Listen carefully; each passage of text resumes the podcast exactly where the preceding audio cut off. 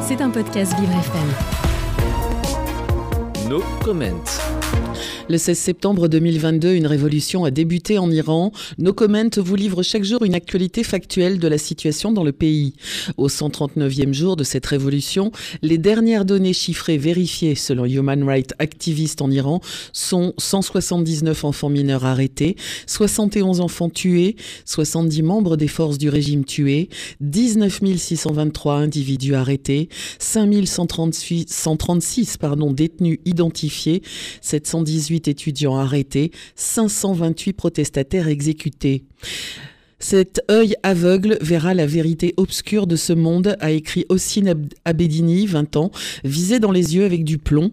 Depuis le début du soulèvement, on estime à 600 le nombre de citoyens qui ont été éborgnés par les forces de sécurité du régime islamique.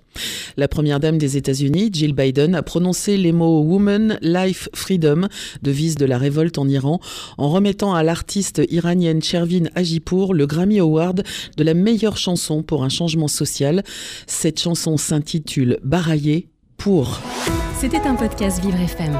Si vous avez apprécié ce programme, n'hésitez pas à vous abonner.